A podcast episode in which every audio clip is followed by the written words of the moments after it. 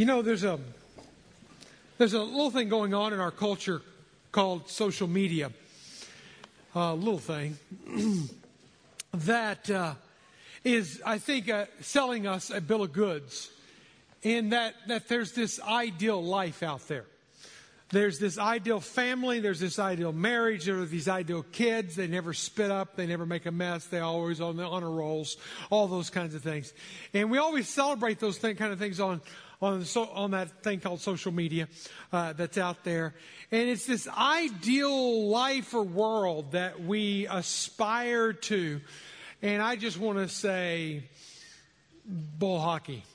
All right? It just doesn't exist. Okay? There is no ideal life. Okay, yeah, there's an ideal life, but it doesn't exist in this reality that we're going to ever live in it, know it. Now, I'm not trying to be pessimistic here, but if we're living and waiting for the ideal to happen, then we're in trouble. The ideal job will not be there. The ideal home, there will be things that will break and cost us dearly. There, there will be relationships that we bank our life on that will fail us. And th- there is nothing out there that's going to be the reality, the ideal thing. And we got to somehow wrestle in the adaptation of dealing with this is not ideal, but can I live with this? And there's not even any ideal disciples of Christ, if you will, to bring it right here where we're at, where we've been talking about. When I talk about these, this, this whole following and chasing Jesus and, and giving all these examples of all these disciples and all that they did, as we talked about last week, Peter, James, and John and Andrew and all that they gave up and walked away from. And you look at that and you go, okay, yeah, they're ideal disciples, but then there's me. And I'm not them. And I'll never be them, and I get it that, that I, I, I, can't be like that. And we talked about those next steps to kind of get us to, to that. And we're not going to relive that. But the reality is that the sooner we embrace that the fact that there is not going to be the ideal circumstance, situation, disciple, whatever, the better off we'll be. Let me, let me illustrate it like this. So I don't know how many of y'all have heard the Olympic story of Jim Thorpe and how he uh, ran in the Olympics as um, the first Native American to win gold. And all of that, he won two gold medals in the 1912 Olympics. Now, it's an interesting story goes into that. If you'll notice at the bottom of, of, of the picture, he's not wearing the same colored socks. And if you get really close, he's not even wearing the same shoes. Because on the night before the race that he won one of his gold medals, his shoes, his shoes were stolen from him. So he had to go out into the trash and find a pair of shoes, of which he would then put on his feet and make them work for him, of which then he would then run a race. And then in that race, as he was chasing for the gold, he wins the gold in not the ideal shoes. And so I want to say to you again, hey, listen, if you're not the ideal disciple, great. You qualify to be a part of Grace Point Church because we're all a bunch of misfits. Okay? You, you qualify to be a part of the kingdom of God because we're all a bunch of broken people. And you, you, you fit into the equation, if you will, out here of what God is looking for when He's looking for people to invite to follow Him. Is that if you're a crackpot, you're perfect, okay? You're a crackpot that God can use. You're a crackpot that God can, can fix. In fact, whenever he's talking to the Pharisees and the Pharisees are kind of painting the picture of how awesome they are and how perfect their, their lives are together and why are you with them and not with us and all that kind of stuff. And in Mark chapter 2, where we'll be there in a moment so you can turn there, scroll there, whatever you need to do to get there. Uh, but in Mark 2, 17, in the message, it says it like this. Jesus speaking, he says, who needs a doctor, the healthy or the sick? Who, uh, who's sick? Uh, who needs to go to the doctor, the healthy person or the sick person? And Jesus is kind of putting himself as the doctor in this situation. He says, I am, I'm here inviting the sin sick. Now, I wanted you to see that word inviting because, again, this whole series about living and chasing the, the life that God intended you. And we've talked about all these 20 different times that God invites people into following Him. And, and He's inviting people. Who's he, who's he inviting? He's inviting the sin sick, not the spiritually fit. So if you come in here today and you go, you know, no, I really don't belong here in the church, and the roof may collapse in on me, uh, but I'm here to see somebody get baptized and, you know, but I'm really, I don't belong. Okay? Perfect. You do belong because you're with a bunch of sin sick people. And we're all a bunch of sick, sin sick people. And the sooner we embrace our sickness, the sooner we can meet the doctor, and the sooner the doctor can begin to do his incredible work in us. But that's really hard because whenever you think about a disciple again, I mean, a disciple, an apostle, Jesus called them apostles sent by him that they were going to carry out his work into the nations of the world. I mean, it's a pretty big task given to a pretty misfit group of people. And again, we don't have time to break them all down, but just, just think about that for a moment. I mean, whenever he was choosing his disciples, did he get the ones with the best looking resumes? Did he look at their resumes or their rap sheets? In reality, he looked at their rap sheets. Because when you look at the people who led the greatest movements of God throughout Scripture, you have people like Moses who kills somebody and buries them in the sand, and yet he leads the nation of Israel. You got, you got people like Paul who literally oversees, he's not just does the murdering of Christians. He oversaw the murdering of Christians. He made sure there was no blood pulse, pulsing through their veins. And so he was, and yet he writes most of the New Testament. Jesus, many times, gets the most misfit, mixed, matched, kind of like Jim Thorpe's shoes, mixed, matched groups of people. And he says, that's the ones that I'm inviting to pursue me in not some lethargic, sedentary, passive approach to discipleship, but actually aggressively on your feet, pursuing, chasing, following me, speaking of movement, that's the people I'm looking for. Those are the people I'm inviting. And it's not the people that we might look at and go, well, they got their life all together. They figured it out. Their marriage is perfect. Their kids are perfect. I've seen Facebook. I know they're perfect. And that's not the case at all. In fact, here's, a, here's a series of verses of consolation for you. 1 Corinthians chapter 1, verse 26. And these verses actually were, were pinnacle verses for me. Whenever God was calling this dyslexic remedial student who had no intentions of going to college or anything like this, let alone standing on a stage and reading and then talking this was the most misfit person that's standing before you, plus a person who has a rap sheet. So why is God choosing me? Well, then he leads me to 1 Corinthians chapter 1, verse 26. Brothers and sisters, think of what you were when you were called, when you were invited, when you're invited into the race, when you're invited into following. Think of who you were when you were called. Not many of you were wise by human standards. Not many of you were influential. Not many of you were noble of noble birth. That's me all the way through. I don't have the pedigree. I don't have the degrees. I don't have the education. I don't have the family of origin. I'm not born with a silver spoon. But God chose, here's me, the foolish things of the world to shame the wise. God chose the weak things of the world to shame the strong. God chose the lowly things of the world and the despised things and the things that are not to nullify the things that are. So that, purpose clause, so that no one may boast before him. And it goes on to say that they would actually boast in Christ. See, what happens whenever we look at our inadequacies, our our, our, delinquencies when we when we stack up our resume and it looks our, our rap sheet looks more uh, bigger than our, our, our resume. And we go, okay, God, you could never use me.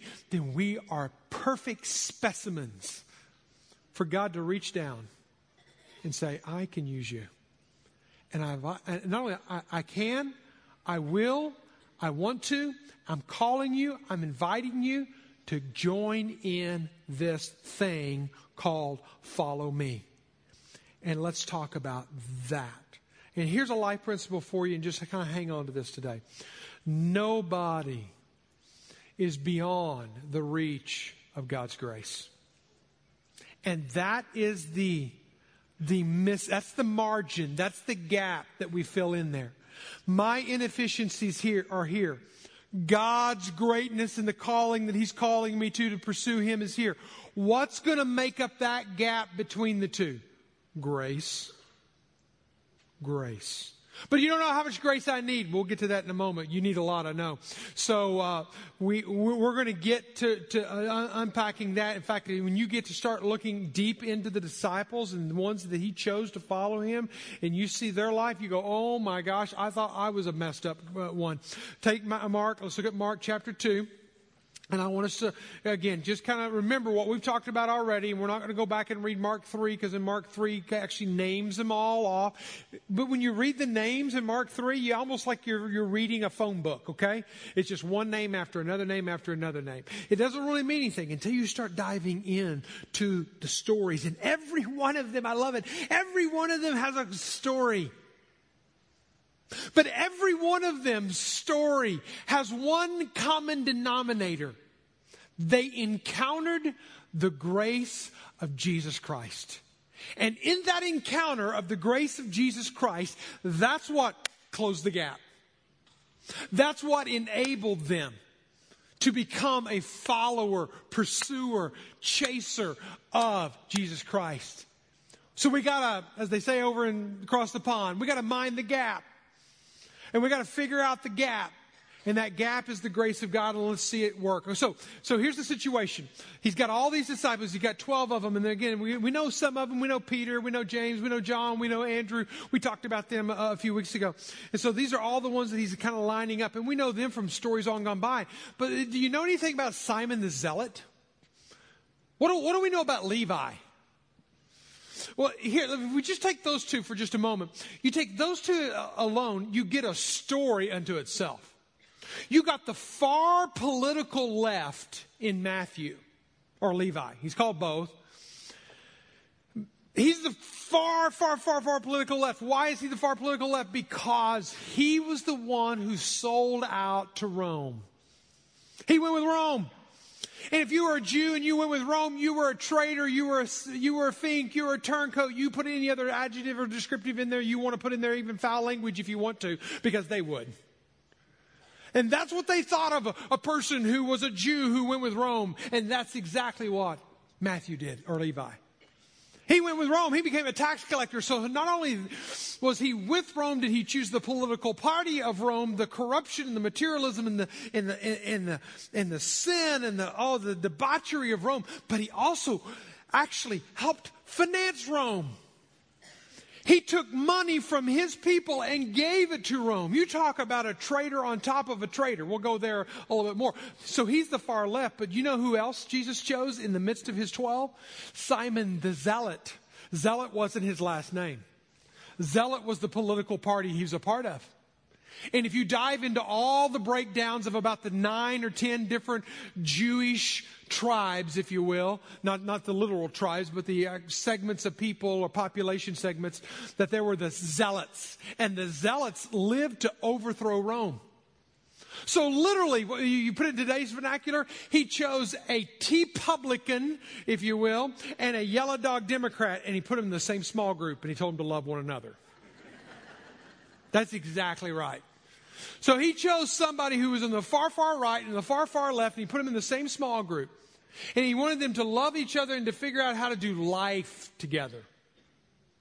You talk about being anti, you talk about being messed up. He had the opportunity. So let's talk about Matthew. I just want to focus on Matthew today. Because Matthew is this tax collector and he's, he's, he's sold out to Rome. Most likely, the story that we're going to read today will unfold in the city of Capernaum. So, in the northwest corner of the Sea of Galilee. If you were to picture it on a map, and if you go up, and there was a trade route that would go from Caesarea Philippi, one of the, the region's capitals, all the way down to the Decapolis, and literally you would pass through Capernaum on your way through the Decapolis. And we're going to read the story where Matthew or Levi is actually in the tax collector's booth. He's in the booth. He's actually at the toll road. He's there, the one who is collecting the money. He's the one who's leveraging the taxes. And I actually read up on what did they tax and how did they tax and what was the tax code of that day, if you will. And the tax code was get as much as you can. You might feel like that right now with the IRS, but it was get as much as you can, keep a little bit, send the rest to Rome.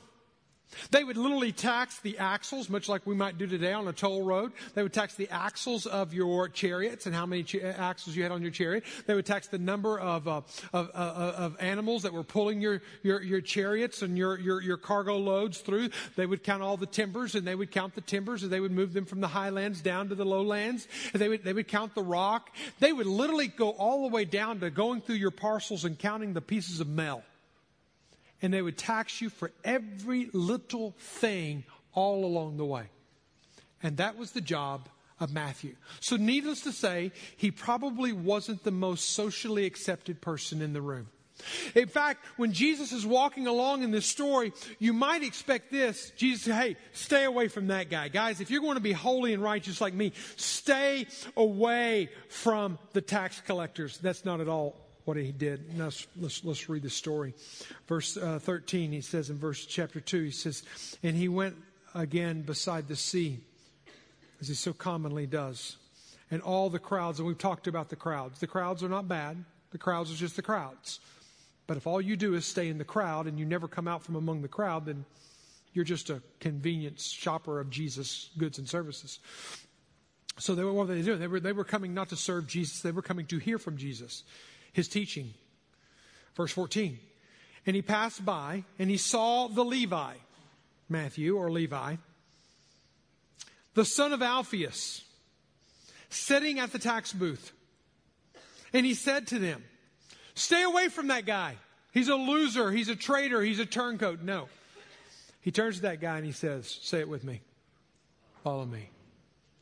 And what does Matthew do? Or what does Levi do? And he arose and he followed him. And as he reclined at the table in his house, many tax collectors and sinners were reclining with Jesus and his disciples. Hmm. And there were many who followed him. And the scribes and the Pharisees, now I like this because the scribes and the Pharisees, they're the, they're the religious strong right, if you will, and they were self righteous right, and they're way over here, and they're seeing all this take place, and Jesus taking Levi with him and going into his house and sitting down at his table and, and with a bunch of other sinners that they don't even mention what their sins are. And, and then what is, what is it? He said to his disciples, why does he eat with tax collectors and sinners? Why does he creates a triangle here? Jesus is within earshot, but instead of talking to Jesus about Jesus, he talked to somebody else about Jesus. That's called gossip too, okay? In a less technical term. Instead of talking to Jesus about Jesus and why are you sitting down with the tax collectors and sinners, what a lot of people do in a dysfunctional family is they'll talk to somebody about somebody else instead of talking to that somebody else. And that's exactly what the Pharisees and the scribes are doing here. Hope you followed that mess. Why does he eat with tax collectors and sinners? And Jesus heard it. so close enough that Jesus was even able to pick it out. And so Jesus answers their question that they asked the disciples. He said, Those who are well have no need of a physician, right? But those who are sick. I came to call, not to call the righteous, but sinners. See, the Pharisees and scribes, they had life all figured out in their religiosity. Jesus was okay, I, am not here to deal with you because you think you've got all figured out. I want to deal with the one who knows he's sick and embraces his sickness. So let's talk about what does it mean? And am I qualified? Because am I qualified to be a disciple of Jesus? Are you qualified? If everyone knew what you have done, would they still look at you the same? Would they look at you and say, You hypocrite? What do you think? And maybe you have been a hypocrite. You've been judgmental. I, I, don't know. You can look, you can go on and on, but do you qualify to be a disciple? So let's just let's just put the cookies on the bottom shelf here today. What does it take to be a disciple of Christ? Here, here's number one: be self-aware of your own fact that you're broken and you're deprived, and you got to own it. You got to be aware of it, and you got to own it. Now, if I was to go on and describe a little bit more about this whole thing going on in the, in, in the story here, you got to understand that a tax collector was the equivalent of the Roman mafia without the missing bodies. And there may have been some missing bodies in there too. I don't, I don't, know. But they were the ones who were the servants of Rome, and their job was to, to glean as much money to rape as much from, to take as much from the people that they encountered. In fact, it was so severe and so nasty and ugly.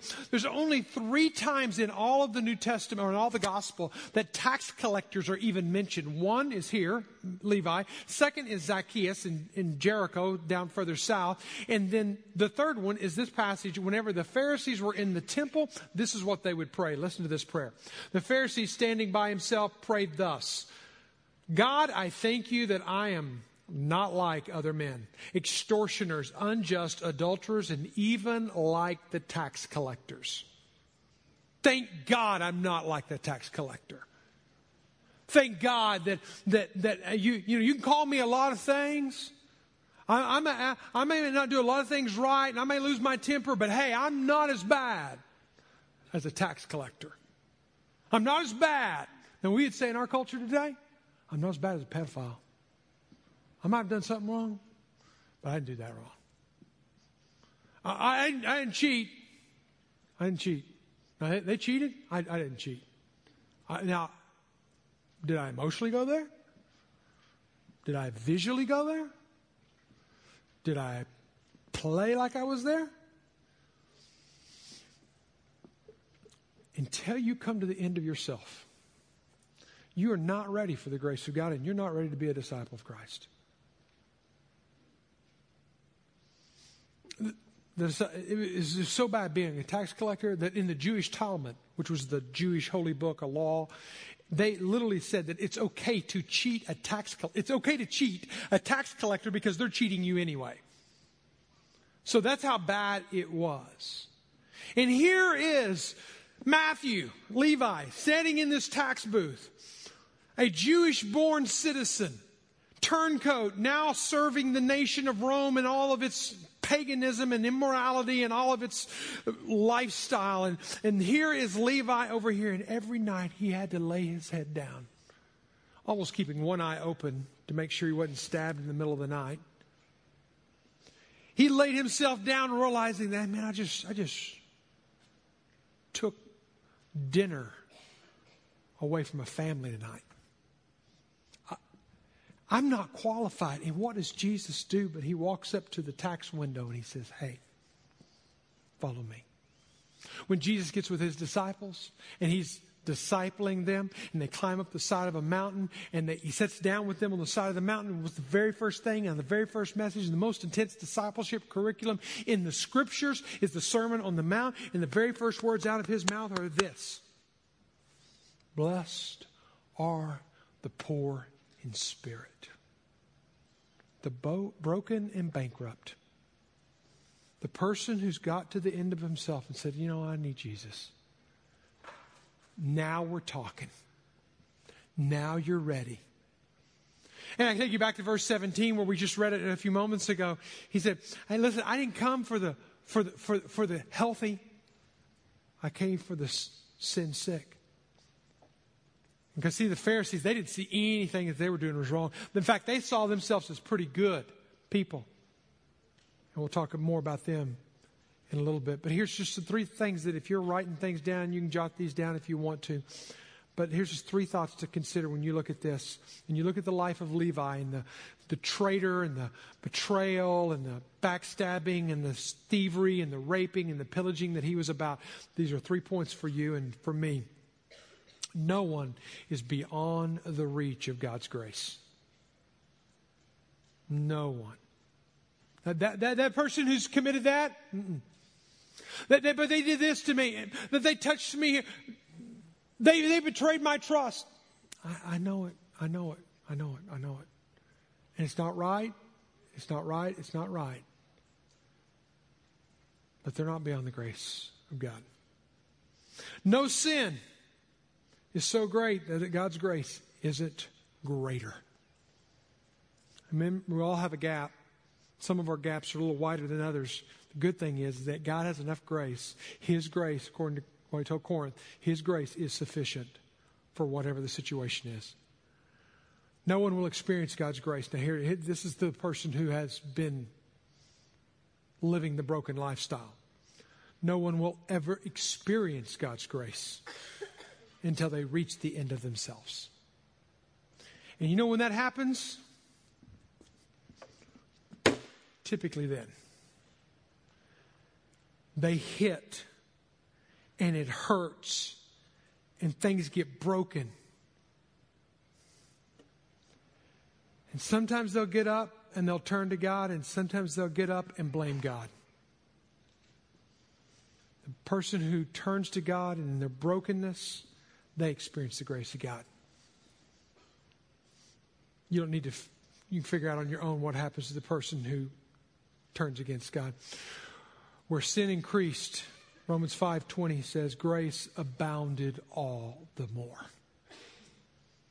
No matter how much sin's there, guess what? His grace abounded even more. So you're, you're not ready to be a disciple until you are self aware and you come to the point of realizing that I'm deprived, I'm broken, I need help. I need Jesus. Number two, until you're a multiplier of your faith into your friends and family. Yeah, I've said this before. And then some of us are stuck back on desanitizing ourselves over here, trying to get ourselves all fixed and cleaned up. And then we'll go make disciples. So listen to this. We are disciples to make disciples. And as you are going, you are to be making disciples. We say around here that you are becoming fully obedient multipliers following Jesus, okay? It's not that you're there, you'll ever arrive to get there, but hey, I'm going to be coming. While I'm becoming, I'm going to be transferring on, passing on. I'm a multiplier, multiplying the faith that is in me. Now, what, what you see here is this little incredible story with Matthew and Levi, and, and you could skip over it real quickly as he leaves the tax booth, as he follows in line with Jesus, and he starts pursuing Jesus. Don't miss verse 15. And he reclined at the table in his house, and he invited some people over, some, some upper echelon people, some city council members. No, no, no, no. He invited his friends. Many tax collectors and sinners were reclining with Jesus and his disciples. He does something here that's so, so, so critical that every disciple who makes disciples must learn to do to be a disciple. I'm a multiplier. I'm making disciples of other people is that I realize that I haven't been given the grace of God to retain the grace of God, but to extend the grace of God. I haven't been given the, in case you missed that, I haven't been given the grace of God to retain the grace of God, but to extend the grace of God. And how can I extend it out into my family, into my friends, into those around me? Because notice what happens here. Although there, he, he becomes a single lone follower, then he turns around and invites people to his house and they sit down and they have dinner with Jesus. And then what happens to them? And many who followed him. So th- there were more people who became followers of Jesus on this day. More sinners, more tax collectors than just this, just this Matthew guy. See, what he uh, tapped into was this Greek word called oikos, and it's like, it's talking about family and friends and extensions and, and literally in, in a word study on it, it could be up to four generations. So whenever you see the word oikos in, in, in the Greek text, it, it's literally talking about not just my husband wife, not just my husband wife and immediate children. It's my husbands and wife and, and, and my aunts and uncles and my, my work associates and my neighbors and my, my friends and my, the people I go to the gym with and the people I hang out with and I, I play fantasy football league with. I'm sure they didn't do that then, but uh, it's all those people. That's your oikos. In fact, let me give you some of the, the, the times that the word oikos is used. One, one, time, Jesus healed the royal official in, in John chapter 4, verse 53. It says, He and all his household believed. Now, it wasn't just those who lived under his roof, it was more than just that. The Philippian jailer becomes a follower of Christ in Acts 16. We studied this on, on Easter Sunday if you want to go back and listen to that. And what does he do? It says this He believed in the Lord Jesus, you will be saved, you and your oikos, your household. And they spoke the word of the Lord to him and all who were in his house. So he had a lot of friends. He had a lot of networks. He had, a, and all of a sudden, the Philippian jailer wasn't the only person who became a believer, but it was his oikos. It was his network of friends and family members immediately around him. It's exactly what Matthew did. He became a follower of Jesus, but then he immediately, that very day almost is, they sit down at the table and has Jesus come and sit down and have dinner with me. And let me get some other tax collectors to sit down with us. Peter's story. So we've seen Paul, we've seen John, no, we've seen Levi, we've seen Jesus, we've seen so many people doing this. We've seen the Philippian jailer doing this. Now you look at Peter and he shares with Cornelius, and this is what it says in Acts chapter 10. It says, On the following day, he entered Caesarea, and Cornelius was expecting them. And he called together his relatives and close friends, oikos. What does he do? He calls them together, and then Peter begins to teach in verse 44. And Peter was still saying these things, uh, and the Holy Spirit fell on all who heard the word. So Cornelius gets his oikos together, and then they all are sitting down together in this small group kind of arena. And Peter teaches, and then what happens? And he commanded them to be baptized in the name of Jesus Christ. Then they ask him to remain for some days. This beautiful thing happens. And a true disciple of Christ is not a person who's wanting to take in and consume Jesus, but a person of, who's following Christ is a person who's ready to dispense with grace and not just consume grace. Give grace and not just receive grace. Give Jesus and not just take Jesus. That's a disciple of Christ. You have an oikos. And if you're a disciple, what are you doing to reach your oikos? Who's my oikos? My oikos is the natural sphere of influence that I have around me. You know, you listen, you don't have to put on black pants and a white shirt and a tie and get on a bicycle and go riding up and down the street and knocking on doors. That's not your oikos, okay? You just got to go to the person sitting in the next cubicle. You just got to go to the person who's your next door neighbor who you've been talking about everything but Jesus and start talking about the life that Jesus is different than He's made in your life. Start building that kind of relationship where you can have that kind of conversation. That is when things get beautiful and powerful. I read a book right before starting Grace Point 16 years ago. Read it in December. Pulled it off the shelf this week in December of 20 uh, of 2000. That's how that's how long ago it was. The title of the book it's the master plan for making disciples by Win Arn. He says that the average new follower of Jesus will have 12 friends, oikos, that are outside the faith. But the longer they stay a follower of Christ, the average drops down to four. You have a window of opportunity as a new believer to bring other people to become believers in Jesus. You're ready to be a disciple when you're ready to multiply your faith. Number three, number three is when you are tired and sick of fake religion and you're ready for an authentic, deep relationship. Now you're ready to be a disciple. Now, let me just remind you where, where, where, Matthew grew up. Matthew grew up, we know this, just, there's just no way about it. We don't know anything about Alphaeus, his father, but we do know this because of his deep Jewish traditions and faith, that he grew up as a Jewish devout boy, probably going to the synagogue every day for school. And why do we know this? Because the same Levi guy is the same guy who wrote the Gospel of Matthew. Okay? The Gospel of Matthew was written by Matthew, the Levi, this guy who's a tax collector and becomes a believer in Christ and a follower of Christ. Do you realize that the book of Matthew quotes the Old Testament 99 times? And that the book of Matthew quotes the Old Testament more than Matthew, Luke, or John combined? And that the book of Matthew mentions all the Jewish Bible, the law, the writings, and the prophets? This guy was as Jew as anything, okay? He was, he was a follower of the Jewish faith, but something happened. He was tired of religion. And this is what he did. He walked away from religion and he joined up into the Roman Empire, into the materialism, into the immorality, into the unethical, all about get money for myself kind of lifestyle. That's where Matthew landed.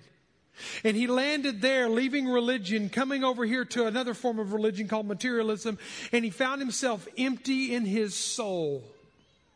And in that moment, he encounters Jesus, and Jesus does not invite him to join the team. Doesn't invite him to join the church, doesn't invite him to join anything. All he invited him, you, you read the words, what did it say? Follow me. He invited him into a relationship. And see, some of us today, in this section right here and in this section over here, what you did when you were a kid is you joined a church. You got religion. And then you stepped out. And you're somewhere today. You're ready to be a disciple when you're ready to enter into a relationship with the God of the universe that says, Follow me. And I'm going to make something of you. I'm going to work in you and I'm going to change you. And you think, okay, where do you get all that? Listen, you don't have to go. You can go to the Old Testament, you can go to the New Testament. If you want to understand what it means to follow and the whole idea of shepherding and Jesus shepherding my life, you just go to one of the most quoted verses and uh, most quoted passages in all the Bible. Go to Psalm 23. In fact, here is your homework assignment for this week read Psalm 23. I want you to read it every day, and I want you to make notes to yourself. Okay? Every day you're going to self feed. You're going to be in Psalm 23. And every day, this is what you're going to do. You're going to ask God, God, teach me from Psalm 23 today what it means to be in a relationship with you. That's all you have to pray. Because what you're going to find when you read Psalm 23, you're going to see the very first words The Lord is my shepherd. I'm following the Lord. What's the next phrase? I shall not want. Wow, I'm going to learn contentment when I follow you, God. In fact, I'm going to learn that if you lead me, you're going to take me beside the still waters. I'm thirsty, God. I am so, so thirsty. And I want you to be my shepherd. The life that Jesus called you to was not a religion. He's calling us all into a deep relationship. If your rap sheet is longer than your resume, you're ready to be a disciple. If you're ready to engage your oikos, your natural sphere of influence, into helping them to become disciples of Christ, you're ready to be a disciple yourself. You're a disciple who's going to make disciples.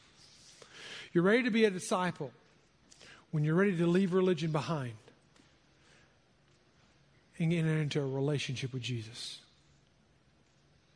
But there's one more. You're ready to be a disciple when you're willing to live your yes for Jesus.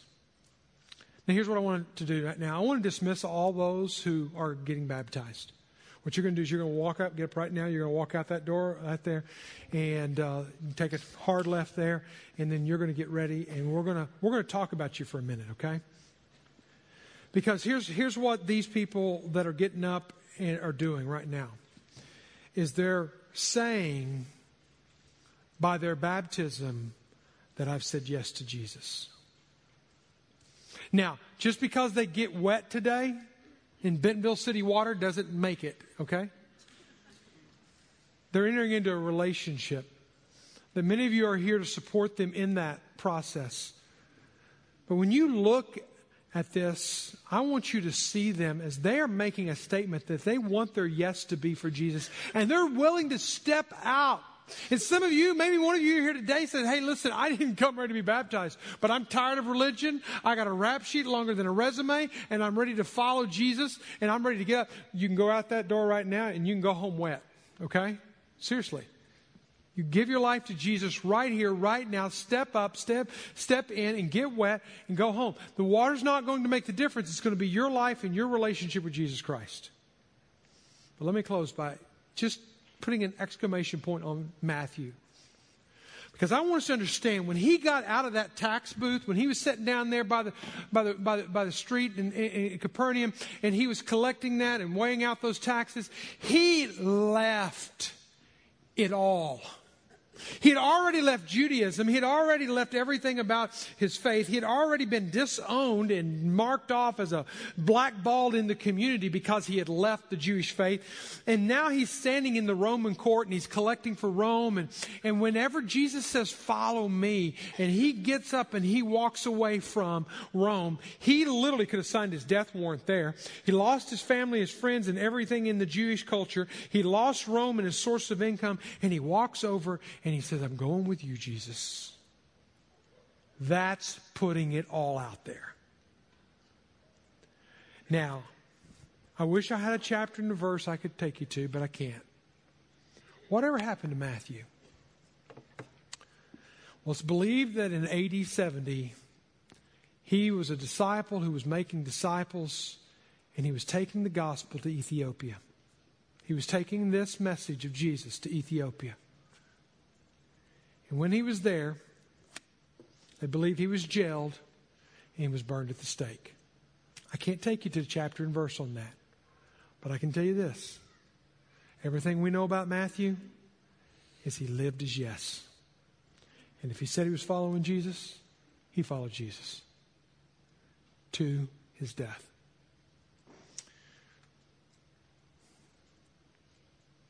Are you qualified to be a disciple? You'll have to answer that. Are you ready to be a disciple? Are you ready to be a follower? You'll have to answer that. I can tell you these that are going to get in the water in just a second.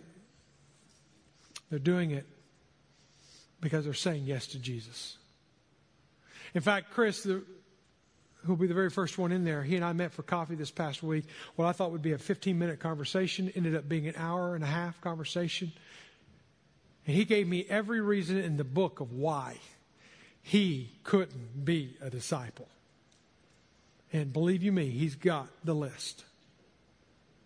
But the beauty of the grace of God is this is every one of the things on his list is met by the grace of God and covered by the grace of God.